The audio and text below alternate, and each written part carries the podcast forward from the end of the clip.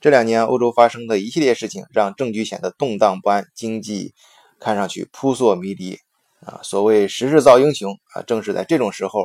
啊，很多人的故事看上去才更为精彩啊。大家好，我是晚醉，今天我就跟大家接着聊一聊欧洲当今活跃的风云人物。默克尔在组阁失败之后，让德国政治陷入了僵局。就在刚刚举行的 CDU， 也就是默克尔所在的基民盟党代表大会上，他非常明确的表示他是坚决反对重新进行大选，因为重新大选这就意味着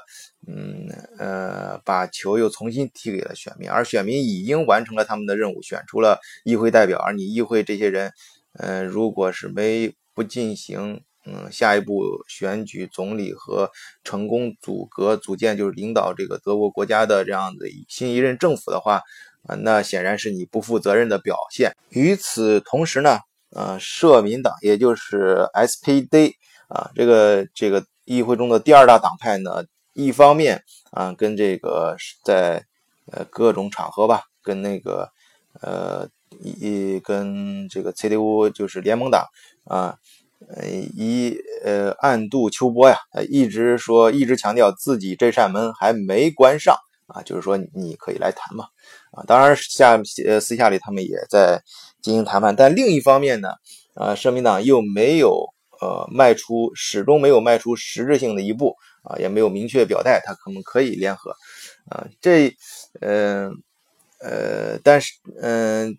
但是大家都相信正常的就是这种思维都能想得明白嘛，那肯定是在谈价钱嘛。似乎看上去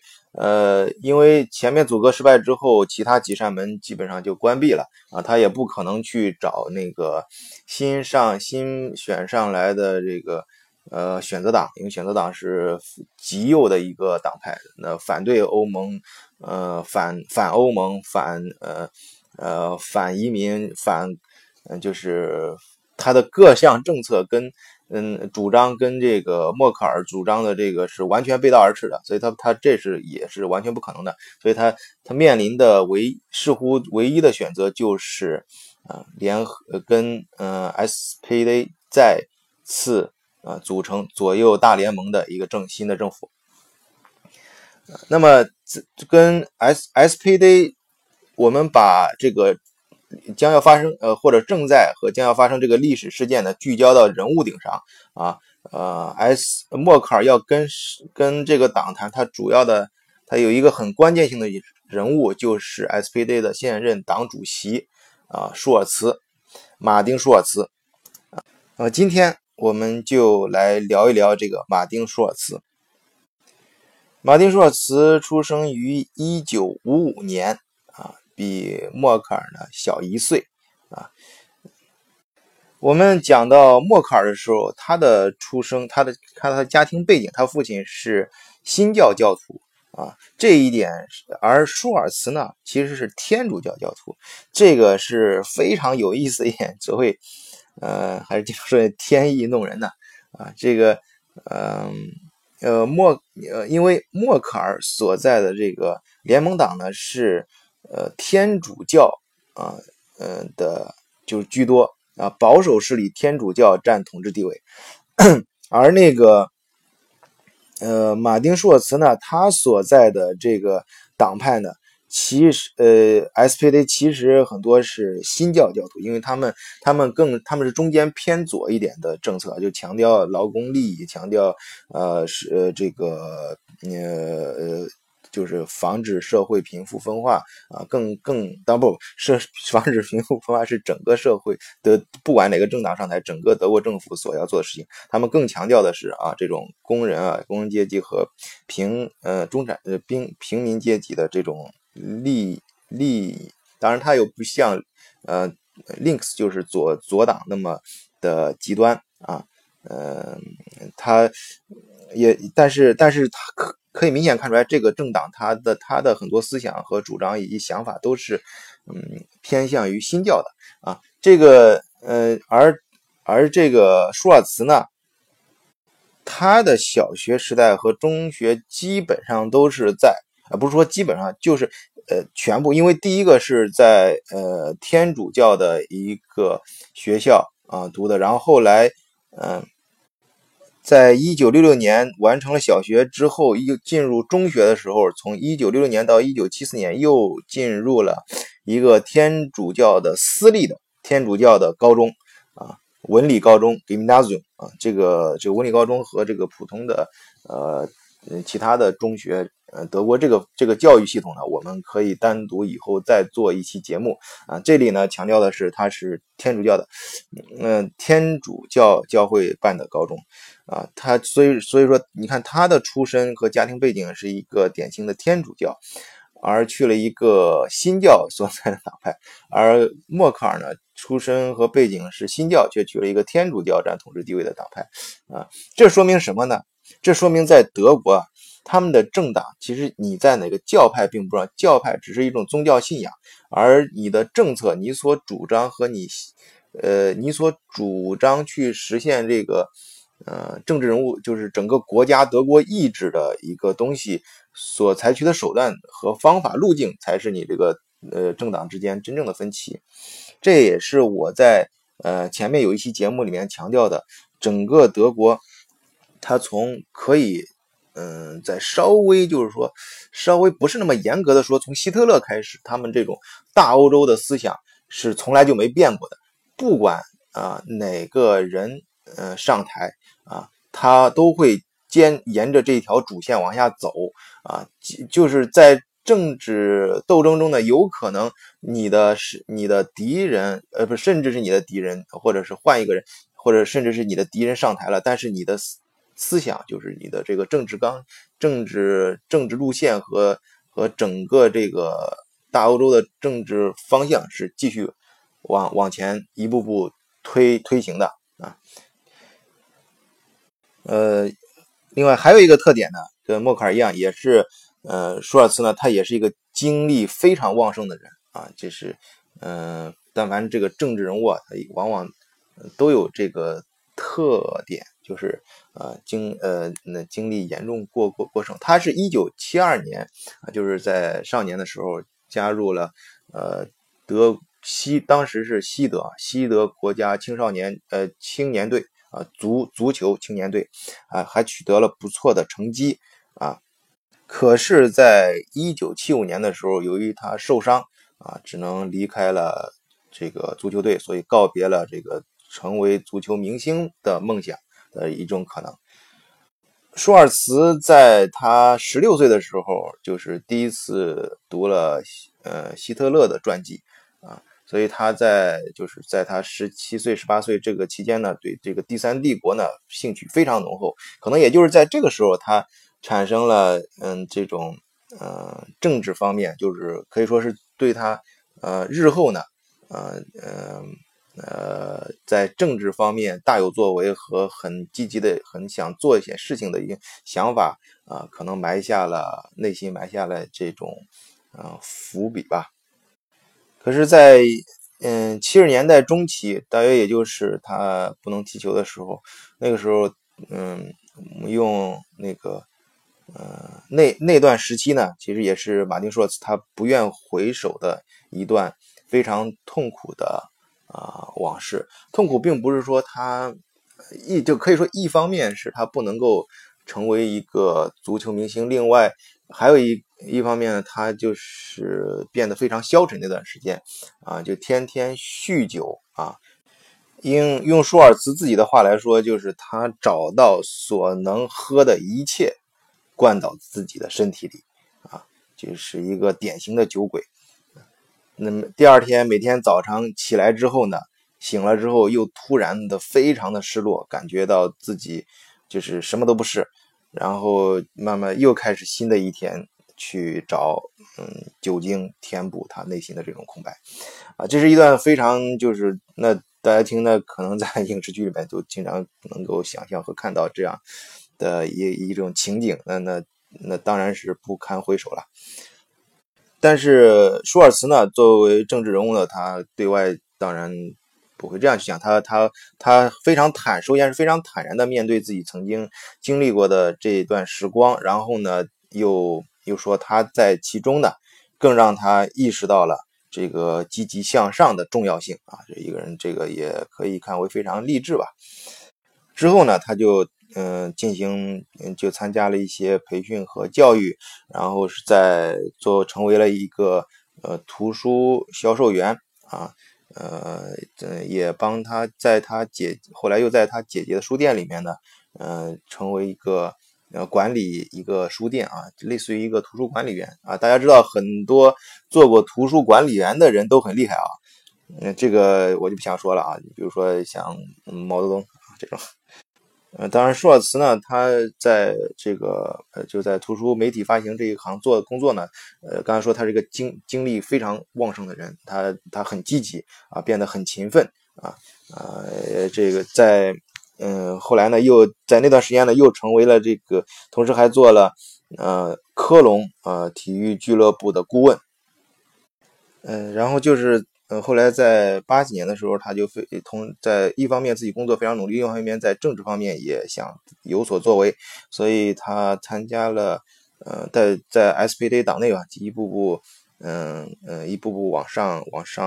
走，往上爬，然后是终于在87年和一直到98年的时候，就是成为了这个乌斯伦的市长啊。这个乌斯兰呢也是他的家乡啊，他在那里读了他的小学和中学啊，也是在那里加入了足球队啊，所以他在这个小城呢根基是比较深的啊。这个小城有多大呢？就是只有3万人，就是在亚琛紧挨着德国的很有名的一个城市亚琛啊，靠北的地方。这同时也是德国、荷兰和比利时交界的地方。我曾经有一次陪国内人去亚琛，我们一块儿访问亚琛旁边的一个现代化工厂，就是杜尔工厂。然后我们开车过去，在那一片我还去过这个沃森这个地方，它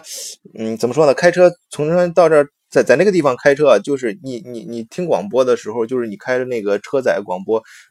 一会儿就变成德语，一会儿会变成荷兰语，一会儿变成比利时语，反正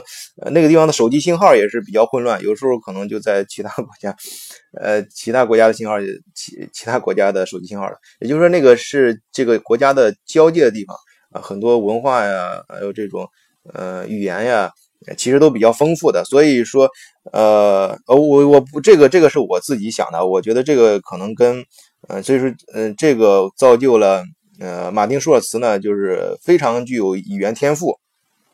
他的母语是德语，然后他还能说非常好的法语啊、英语、荷兰语、西班牙语和意大利语。所以在87年，他正式成为他那个家乡只有3万人的这样小城吧的市长的时候呢，他在这个他也同时那时候那年他87年86年55年生，到86年他竞选时候正好是31岁嘛，其实86年就已经确定了。他那个时候可以说是北法州最年轻的市长啊，不是，是北威州啊。北威州 North Westphalen 啊，就是这个所以说他在这样他在 SPD 党内部呢也有了一定的地位啊，一定，因为他是一个很小的小市长，但是呢他往下一步怎么走呢？他并没有像大家想象这样，就是一步步的再往州长上爬，然后在德国国内，然后再慢慢的成为党内的主要人物，然后是再去竞选主席，再代表政党去竞选德国总理。他并没有选择这一条路啊，因为我想主要有3个原因。第一个是他自己觉得自身的这个条件和背景，可能在国内走这条路的话会非常的艰难。第二呢，他有这个语言方面的，他很有语言天赋啊，他会多国语言啊。这其实人的，我曾经读到过很多文章啊，有一个观点就是一个人的思维方式和思维的结构在很大程度上是由于他的语言决定的啊，也就是说他的这个思维呢是很灵活，就是至少是对于跟欧洲啊其他国家的人这个交流啊是不是指的语言交流，就是思想的这种啊交流，这语言这个说话方式和做事方式的这种交流是能力是非常强的。第三个方面呢，他所在的地方啊，也是几个国家交界的地方，而且那个欧盟的总部就在比利时布鲁塞尔嘛，所以说这个他出于这个自身方面，这地理和自己语言自己的特长啊，这三方面考虑，我想他选择另外一条路，就是并没有在德国境内发力，而是去了欧盟啊，在欧盟呢。里面代表 SPD 啊，当然经过自己的努力啊，逐渐成为 SPD 最重要的代表。在欧盟议会中呢，果然是发挥了他的天赋，也由于他个人一步一步的努力，终于在2012年当选为欧洲议会议长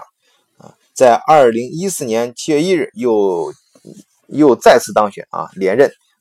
啊，可以说这个时候呢，他已经是这个欧盟大家都不能忽视的一个重要的政治人物了啊，但是他知道，就是我前面也提到过嘛，心里很清楚，这个在德国的事情不是欧盟的事情，其实就是德国的事情。德国也就是说你在欧洲议会里面不管担任多高的一个角色，你都不如就是德国总理的实际的权力。大，所以在他也是自身的政治野心，也同时也是出于代表自己党嘛 SPD 的考虑，在2016年的时候呢，拒绝第三次连任欧洲议会的议长，回到德国啊，代表 SPD 和代表联盟党的默克竞选德国总理。当然结果大家都看到了啊，SPD 的得票结果并不理想，只有在议会中只占到 20% 多一点。但是这个时局造英雄啊，但是不管怎么说，他成为了 SPD 的现任主席，而默克尔呢现在又面临组阁失败之后的尴尬境地，又不得不去找他谈判，所以他就历史把他推到了风口浪尖啊。但是他在 SPD 内部的现任的状况呢，又不是说他可以有绝对性的就是绝对性的话语权，因为毕竟 SPD 党内的很多大佬还都在啊，你像布加里尔就是以前是前两年是德国经济部部长，现在是德国外交部部长啊，还有这个弗朗茨，还有贝克啊，这些人都是很厉害的啊，有机会可以给大家简单介绍一下，像特别是像现在这个加布里尔，他是传说他跟万钢关系非常好啊，因为万钢就中国这个科技部长万钢，他当年在那个克劳斯塔尔读的德国克劳斯塔尔上的大学，然后呢这个布加里尔当年是在哥斯拉，他跟那个克劳斯塔尔就是挨着的，一个在山上，一个在山下，其实就楼上楼下的关系啊。大家很多一些科研啊，很多一些就是学校的关系啊，都是连在一块儿啊。所以说这个，我自己也做过一个像德国材料方面的项目啊，就是是 3D 打印陶瓷的材料，有感兴趣的朋友可以交流。他是德国这个一个很重要的一个这方面的一个专家和教授，他组织的项目，他就说他就有那个德国当时就说德国科技部部长关系非常好跟他为什么呢？因为德国科技部长他说跟他这个项目和他所在的他是这个克劳斯塔尔的教授，当时也是在柏林是德国材料研究中心的教授，他是两个地方，但是他的主要的这个根基是在克劳斯塔尔说因为那个这个加布利尔是可以认为是克劳斯纳尔出来的人，所以他能够得到更多的一些资源嘛。我讲了就是这种很隐晦的讲一些德国当然这些东西肯定是大家在媒体上看不到的，也不会有人对外这样子去说啊，你更不能这样去写啊。我只是跟大家我们自己的音频嘛比较个性化一点，所以说跟大家聊一聊啊。如果有这方面的项目的兴趣的我们可以单独再进行交流啊。好了，谢谢大家收听今天的节目啊。我们关于德国欧盟当今的风云人物呢就是先讲到这里。大家我自己想讲的，我想再讲一讲法国呀啊，因为这个欧盟英国出去之后，老二的地位就是法国了嘛。另外呢，英国我觉得还是有一定影响力的啊。几个人下几期节目想讲一讲啊。当然大家如果感兴趣听其他人物的话，或者是在媒体上不容易看到的但是又非常感兴趣的人物，可以给我留言啊。我们可以